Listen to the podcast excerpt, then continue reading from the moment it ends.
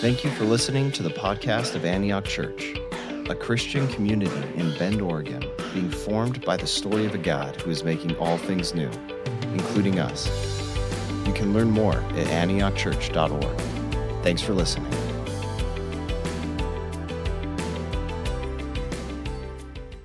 No, it's really good to be here. I, uh, I, I, it's surprising. I have quite a few connections here. And uh, Scott, it's good seeing you. And uh, I know Chris uh, uh, Huckins, and uh, did some work with him and Jer Stewart. I'm good friends with. So I feel like I've, I've had connections here for a while. So it's, it's great to be able to come and, and visit you all and, and deliver the word here. Went tubing yesterday. I'll, I'll, tell you this, okay, from Minnesota. Um, I haven't been in triple digit heat for probably 20 years. I, I, don't remember last time it was 100 degrees, and we 104, crying out loud. This is Infernalville, man. Uh, I know it's, a, it's, kind of unusual, but uh, anyways, it, it, it's good to be here. If it's going to be 104, well, I, no finer people I'd rather spend it with. If we're going to burn, let's burn together. Okay. So I, am entitling this message, um, Investing in Your Future. Something like that, or Investing in Your Real Future. Um, so here's Jesus is giving this, these teachings, and uh, a guy comes up and, and he's ticked off because he says, you know, Jesus, you've got this authority. People listen to you, people respect you, they look up to you. Well, you use that authority to resolve this dispute in my family. My brother isn't sharing any of the inheritance. Because according to Jewish law, the firstborn got all the inheritance, and then it was up to the firstborn's good graces if he was going to share it with anybody else. And apparently, this guy's brother was stingy and didn't want to share it with him. So he's going to, he goes to Jesus, Will you just take up my cause and settle this dispute? And I love Jesus' response. He goes, Man, do I, you know, who made me your judge or the arbiter over you? Basically, he's saying, Do I look like a lawyer? who, who, put me in charge of this? I, I, love this. It's just worth noting that, you know, Jesus got asked a lot of questions. Uh, people wanted to use his authority for all sorts of different purposes, and he never let it happen. There's a lot of questions. Most questions Jesus is asked, he doesn't answer. He, he, he'll come back with his own kind of response. So here it's like, I, I, I didn't come to, to be your lawyer, dude, uh, but I did come to warn you about this. Be careful about all kinds of greed. That law may be unjust, but what concerns me more is what's in your heart that makes you so ticked off that you're not getting your fair share from your brother. Let's talk about greed. He says, be, be, be, be aware of all kinds of greed. Because there's a lot of different kinds of greed. I mean, there's usually think about greed for money, uh, but you can also be greedy for fame, for attention, for pleasure, for comfort, for convenience. Uh, greed is, is, you can define it as an inordinate desire for something. Financially, you can define it as, as hoarding more than you need when your neighbors have less than they need. Hoarding more than you need. It's just an absorption with yourself. And this rich farmer here exhibits that kind of greed. So he has a, a bumper year crop. I mean, this must have been really incredible. Uh, he, he, he just had enough crop where he could now retire on this. And so he says, What am I going to do? I've got all this crop and I, I, it's more than I can store. Oh, what a problem. This is the problem of evil, folks. What do you do when you have too much surplus? Comes up with an idea. I know what I will do. I'll build bigger barns and then I can store up all that crop. You know, this guy won the crop lottery apparently. And so he's going to just store all up. And now me and my family and my loved ones, we can just coast. Sit back. Enjoy the good life. Eat. Be merry. We're, we're, we're financially settled. Now, what is wrong with that? You got a good year? Yeah, well, you won the lottery, so you think, oh man, I'm going to, I'll store it up, and I'm just going to, you know, have my future settled. Me and my family are going to be taken care of. Done deal. What's wrong with that? Actually, if we're honest, I mean, that list looks like good old fashioned capitalism. Isn't it? If you won the lottery, to say, hey, I, I, think I'll just put this in the bank and live off this and the principal. We, got, we, we just got a good retirement account. What's so wrong with that? It's, it's uh, I think, what capitalism runs on. You earned it, you got it, enjoy it. The assumption is that the goal of life is to live life as much as like, a, like it's a vacation playground as possible. The one who has the most convenient and has the most fun and has to work the least uh, is the winner. And so capitalism rewards that. You, you, you, earned it, man. Just coast on that. And yet God says to this guy, You fool. You're a fool. Because this night your, your life will be required of you. We don't know when we're going to die. This night, your life will be required of you. And then what will happen to all of this wealth? Who's going to have it now? You, he calls the man a fool. Um, Because he only thought about what I want to do with this money and how I will benefit from this money and how my family will benefit from this money. So he says, when you die, what will you have to show for it? And the answer is nothing. So Jesus says, What does it profit a person if you got all this wealth in the world, but you're not rich towards God? Because there's coming a time when your wealth towards God will be the only thing that matters. There's coming a time. It's, it's, it's, sooner than you think. Whether it's, it's you dying individually or this planet dying, it's sooner than you think. I know when you're young, you think you got forever. But uh, when you hit about 65, you realize that you don't have forever. Well, you do, but not in this form. And uh, um, man, it's just going, it goes like, like that. This night, your life could be taken from you, and then what will you have to show for it? What do you gain if you have all this wealth in the world, but yet you're not rich towards God? And the answer is nothing. And that is loss. See, this farmer forgot uh, that uh, he's a human being made in the image of God. And he forgot that, that, that as a human being made in the image of God, um, it's not just about him being blessed. He's, he's got a responsibility to, to, to imitate God and God's generosity. He's got a responsibility to take care of others, to share uh, his wealth with others. This, this, this farmer forgot that life wasn't meant to be a playground where you could have as much fun as possible while your neighbor's starving to death. No, he forgot that he was put here on, on the planet for a purpose, for a reason. And ultimately, Jesus says that reason is all summed up in this one thing love God Love your, yourself, love your neighbor as yourself, and love the earth and the animal kingdom, which was our first mandate. Take care of the earth and the animal kingdom. That sums it all up right there. But this farmer forgot that. And so when he has a bumper year crop, wins the crop lottery, he only thinks about himself. I know what I'm going to do. He forgot that he didn't own this land. I mean, maybe he legally does, but it says the land was productive. That, God's the one who gets the credit for that somebody didn't he forgot to give thanks to god he forgot to acknowledge that god this is all this is all yours he forgot to acknowledge that he is called to uh, live under the reign of god and, and to submit all of his finances and decisions to god he forgot that he's supposed to say god how would you direct me to, to steward these resources here he was lord of his own life lord of his own thinking called his own shot lord of his own wallet and so it settles it i will just cash in on this and uh, me and my family will be blessed what does it profit a person if they are wealthy in this world, get all the wealth you could ever dream of, but are not rich towards God? The answer is that when this show wraps up, it will profit you nothing. It'll be total loss. I want us to see why this is the case. It's not just an arbitrary thing that God comes up with.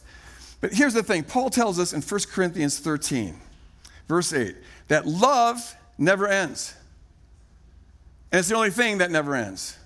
Even faith will come to an end. Even hope will come to an end. Prophecies, knowledge, it will all come to an end except this one thing. And that's why Paul says this is the most valuable thing it's love. Love's the one thing. Since God is love, 1 John 4 8, God is love. Love's the only thing that never began, it's the only thing that will never end. When God's kingdom comes in fullness, and, and, and uh, we are living in the new heavens and the new earth everything there will be consistent with the love of God that is revealed on Calvary. I mean, Calvary, the cross, is our definition of love. 1 John 3 8. Uh, here's how we know what love is Jesus Christ laid down his life for us, so also we should lay down our life for one another. So God is love. Love looks like the cross, it looks like self sacrificial, other oriented love, ascribing worth to another at cost to yourself. Uh, that love is the one thing that never began and will never end. And, and when God's kingdom has come in fullness, everything that's inconsistent with that love, that humble, other oriented, self sacrificial love, everything that's inconsistent with it will be, be done away with. It'll be banished. In the book of Revelation, the way they put it, and it's of course symbolic, but nothing unclean can enter into the New Jerusalem. You got to check all that at the door. If it's not consistent with the, the character of God, the holiness of God, the love of God, well, then it's got to be checked at the door. It's not allowed in the kingdom because the kingdom is where God reigns, and God is love. And so it's where love reigns. And so when God's kingdom comes in fullness, everything, every square inch of the cosmos will, in its own unique way, reflect the love of God and participate in the love of God. The whole creation will be a, a, a dance with the triune God. I love your motto here uh, the reconciliation of all things. That's the ultimate vision. All things in heaven and earth, this is Colossians 1 19 and 20, are reconciled by means of, of, of the cross. The love of God right now is in the process of reconciling all things, bringing God's shalom and peace to every square inch of the cosmos. And there'll come a time when this earth will be purged and we'll have a new heaven and a new earth. And then the only thing that will survive, the only thing that will be present there, will be, will be love, God's love. So it means that everything about you and everything about me that's inconsistent with the character of God, it will be burned away. We have to leave it at the door It's going to be gone. And the one thing that's going to be eternal about us is the one thing that is eternal, and that is God's love. That's God's love. Uh, this is what I think the final judgment's all about. And so it's just very appropriate since we're having another 103 degree day. Let's talk about the judgment of God. The final judgment is, is, is, is about asking the question to what degree are you a, a person who is now consistent with God's love? And to what degree are you a person who's not? Paul describes this judgment this way in 1 Corinthians 3. He says this, starting with verse 11. No one can lay any foundation other than the one that's already laid, which is Jesus Christ. So there's a foundation, it's Jesus Christ. If anyone builds on this foundation, apparently we're supposed to be building on this foundation. If anyone builds on this foundation using gold, silver, costly stones, wood, hay, or straw, their work will be shown for what it is, because the day will bring it to light. So it's the day of revelation. And it will be revealed with fire. And the fire will test the quality of each person's work. If what has been built survives, the builder will receive a reward.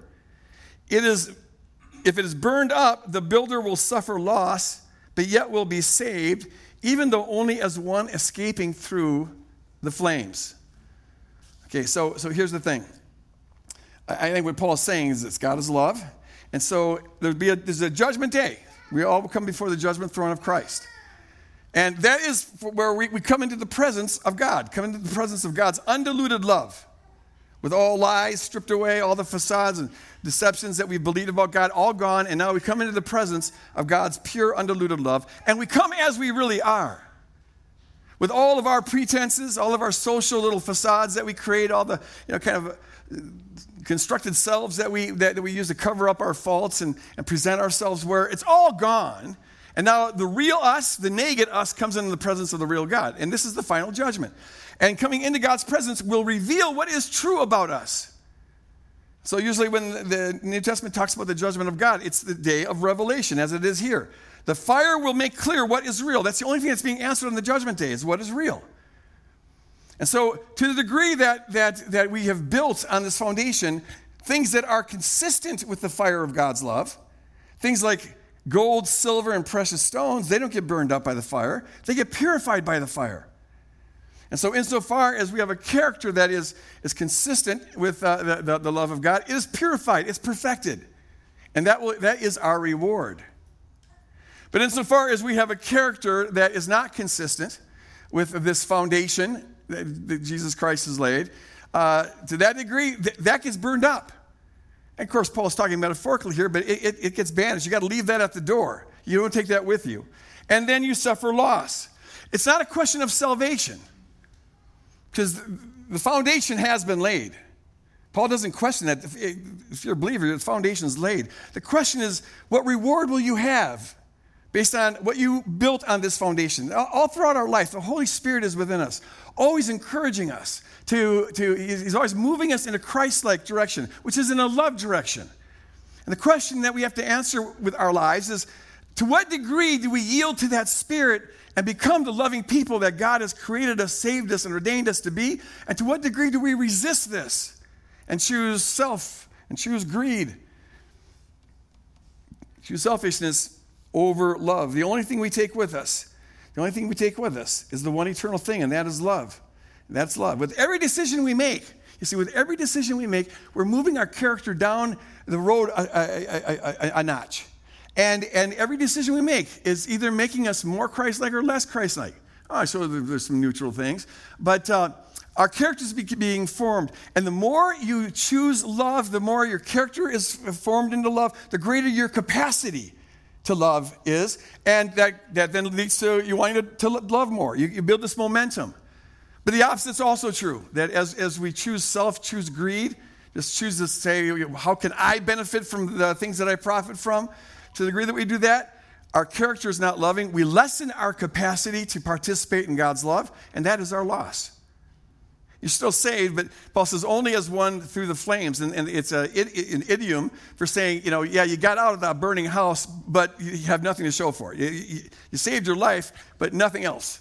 You've just made it out by the skin of your teeth, so to speak. And some believers will be like that. And their capacity then to dance in, to participate in the glorious love of God will be less than those who have got, developed characters that uh, have, have, have deepened that capacity. And that's the reward, that's their loss. The only thing we take with us, folks, is that love. Our selfishness has got to be burned away. Our greed's got to be burned away. Our self righteousness has got to be burned away. Our tendency to judge others has got to be burned away. Everything inconsistent with the love of God's got to be burned away. Our, our vanity, our pride, our propped up egos, our apathy towards the poor, our apathy towards the lost, our apathy towards those who are hurting and those who are lonely and those who are friendless, our apathy towards uh, God's earth, which He gave us to care for, and the animal kingdom, which He entrusted us to care for. It's got to be burned up. It's not consistent with the love of God, and love's the only eternal thing. Our craving for money, our craving for fame, our craving, our clinging to idols that uh, give us a false sense of, uh, of life as we said here earlier, every thought, word, and deed that we engage in that is not consistent with the love of God has got to be burned up. It has no place in the kingdom. The only thing that's eternal about us is love. We're only eternal insofar as we're cultivating this loving character. It's the only thing we take with us. Which, if you think about this, then means this. The most important question we should be answering every day of our life is how can we become the most loving version of ourselves as we can possibly be? Uh, that should be the goal of every day, 24 7. How can I become the most loving version?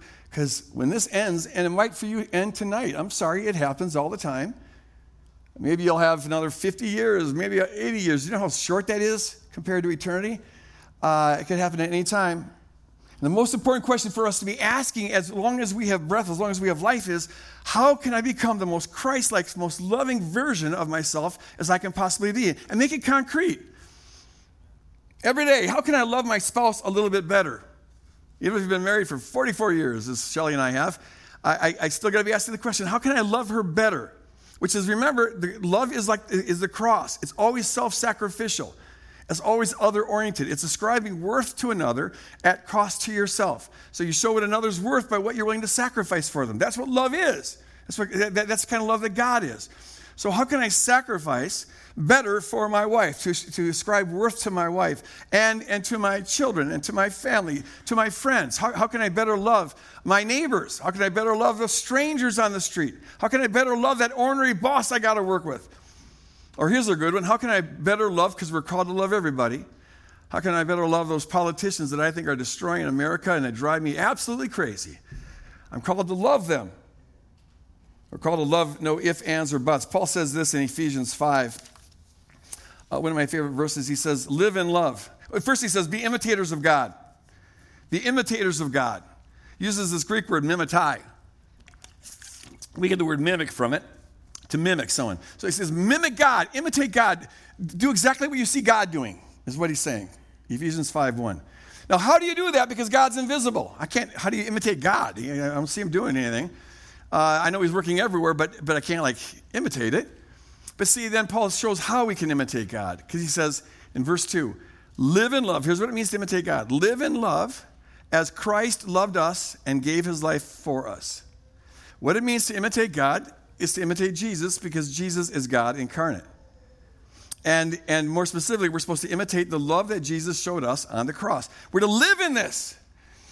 Now, that means if you're taking a breath, it's the right time to love. And if you've got any brain activity at all, it's the right time to love. Uh, if you're alive, it's the right time to love. Live in love. It means that this isn't something we're supposed to do sometimes, but not others. It's like, it's like there's no off switch uh, to this mandate to, to love others. Uh, and, and, to love them in, in self sacrificial ways. It doesn't matter whether they're a friend or a foe, whether they benefit you or they harm you, whether they're holding a bouquet of flowers out to you or a gun to your head.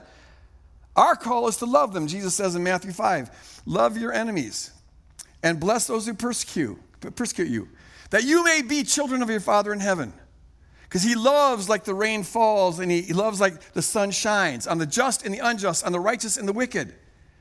God loves indiscriminately, like the rain falls. The rain doesn't pick and choose who it's going to love, it just or who's going to get wet. It just get, it just wets people. And the sun doesn't choose who it's going to shine on. It just shines. So also God doesn't pick and choose who He loves. He's just God. He is love, and that's how we're to love. And when we love like that, that's how we show that we're children of the Father in heaven. We have a capacity to love the way He loves, but it's indiscriminate. It doesn't hang at all upon the merits of the person in front of you. It hangs only on your desire to reflect the character of the Father at all times. Live in love as Christ loved us and gave his life for us. Um, uh, there's, there's no off to this, it's indiscriminate. It's as countercultural as it could possibly be. As we're in a culture here that's increasingly, I mean, if you don't hate my enemies as much as I hate your, my enemies, then maybe you're one of my enemies. It's getting to this. It's heresy now to love your enemies. How dare you? It's offensive that you would ever love a low life like this. But we are called to love all people, all times, no if, and, buts, maybe, exception clause, fine print, or anything else. What I love about this is it's so simple. You never have to think about this. Hmm, should I love or not? You never have to. No, is the sun shining? you gotta love. Is the rain falling? You gotta love. Are you breathing? Yep, right time to love. Brain activity? Oh, right time to love. It, it, it does not matter who's in front of you. It's, it's so simple. And see, here's the thing is that every time, with every decision we make to love, with every decision we make to love, we are um, forming our character in a loving direction. And with every decision we make to love, we're, we're deepening our capacity to love, uh, which means we're deepening our capacity to participate in uh, and dance with the love of the triune God throughout eternity. And that is our reward, or the lack of it is our loss. And we're to be doing this all the time. Uh, this, this, this is our, our most fundamental calling. Live in love as Christ loved us and gave his life for us. You're investing in your future. Uh, and Jesus talked a whole lot about this. Don't lay up treasures for yourself on earth where thieves can break in and steal and where the moth can, can corrupt it and rust can get in there and corrupt it. Every treasure that you can grab onto in this world, however wonderful it may be in this lifetime, it's temporary, it's transitory, and it's always threatened. That's why people who cling to idols and this is their you know, this is their kingdom, this is their reward. There's anxiety there because you have to worry about maybe you're going to lose it someday. Maybe someone's going to take it from you. Maybe a fire is going to burn up the mansion that you just built. Uh, all the kingdoms of this world, all the riches of this world, all of it is transitory. It will come to an end. Look around. There's nothing that you see that's going to be eh, surviving uh, throughout eternity. It'll be a transformed, a new heaven, and a new earth. But now everything we built in this world is, is, is well, you have your reward now. Uh, but the question is, what does it profit you if you gain all the wealth of this world, which is perpetually threatened and causes all this anxiety and eventually fades away, if you're not rich towards God? So I'm going to end by giving you a little assignment here, which is if, if you consider me your financial advisor, uh, this will make you rich. I, I want to make you rich, uh, but I want to make you rich in eternity. And, and, and so consider this. You know, in the ancient world, uh, if you read Aristotle, Cicero, all the classic Western authors, they all understood, and these are all pagans. Okay, this is before the time of Christ, but they all understood that, that there's a moral order to things. And therefore, they understood that there's a moral obligation every human being has to be the best version of themselves that they can possibly be. It really is self evident if you think about it. It's just that we never really take it seriously. But to be the best version of yourself that you can be. And we can only be ourselves moment by moment one moment at a time. And so the question is always, how can I be the best version of myself right now? And these pagans understood then that life is a project, and the project is yourself. To work on yourself, and it takes intentionality. And that's the purpose of life. They understood it. The church adopted that philosophy because it's a very biblical philosophy. And throughout church history, that's kind of been the thought is that, that every life is a human project. And the goal here is because, because we're preparing for eternity, the goal is to become the most the best version, the most virtuous version, and the most loving version of yourself that you can possibly be. Now, we've lost that the last 200 years. With the Industrial Revolution, dollar signs start to dangle before our eyes, and now character becomes irrelevant. We took character totally out of the law when we invented this thing called corporations that are just money making machines that don't care at all about ethics or who gets harmed or whatever. It's just make the money, that's all that matters. And so character's been taken out of the, the equation. And now, I mean, there are still people who, who say my life is my project, I gotta work, gotta work on myself. But usually today it's more like their definition of what it is to be the best version of themselves is how can I be the most successful? How can I get the most money? How can I get the most influence and power and things like that? Very few people today are saying, How can I be the most loving person that I could possibly be, the most Christ like person I could possibly be? That is our challenge to take this, this whole life right here, folks. We are, we are like, we're, we're like in a, we're, we're like fetuses in the embryo, eh, in, in the uterus. This is our, this was never meant to be the permanent state of things. This is the prequel to the real show. This isn't the real show. Don't grab onto stuff. This is the prequel. This is the preparation time uh, where we're preparing for eternity. It's like the, the, unborn baby is preparing to be birthed into the real world. We're getting, we're, being, we're getting ready to be birthed into the real world, which is the kingdom of God. The question is, what kind of, how healthy will we be when we're born in that world? How great will our capacity be? It's like if God is the sun, uh, we're all mirrors and we're all going to reflect the sun. It's just that some will be bigger mirrors than others. Our time right now is to be used not to turn this into our little playground and, and just coast and have as much fun as possible to live the American dream. No, it's to carry out the will of God and to become the kind of people that God has called us and is empowering us to be. And that's the most loving version of ourselves that we can possibly be. So here's the assignment love is a verb. Love is a verb. I mean, you can also use it as a noun. But when you're commanded to love, that's a verb. And our, the goal is for us to be verbing love, we verb love, to become the noun of love, like God is. So our character, we're not just people who choose to love, we're people who are loving. It is our nature to be loving.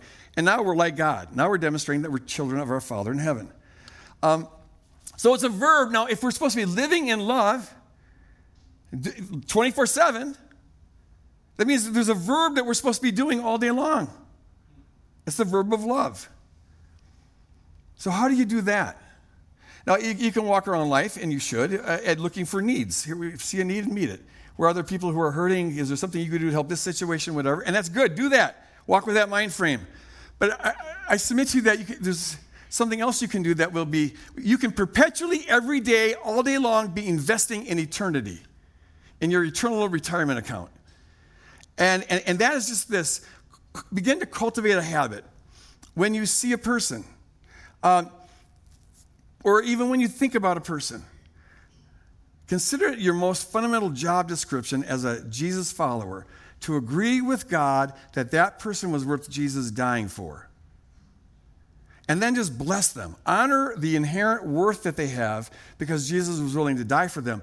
And since God was willing to pay an unsurpassable price for them, that means they have unsurpassable worth. They could not be more precious than they are.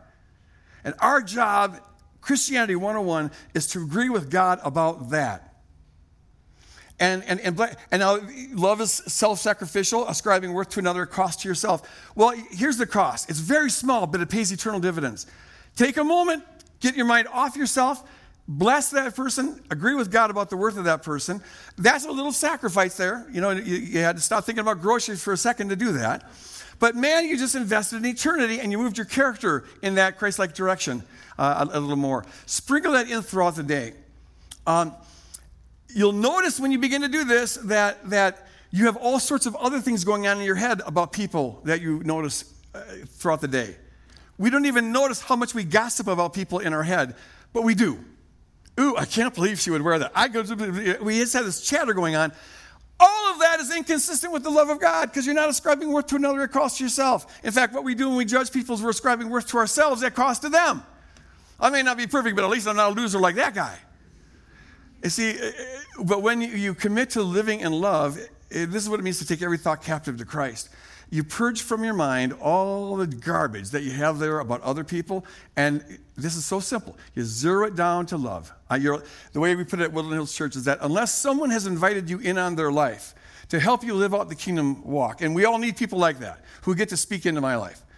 We all need that. But unless someone has invited you to do that, you're only allowed one opinion about them. And that's the one thing you know about them, and that is that God thought that they were worth dying for.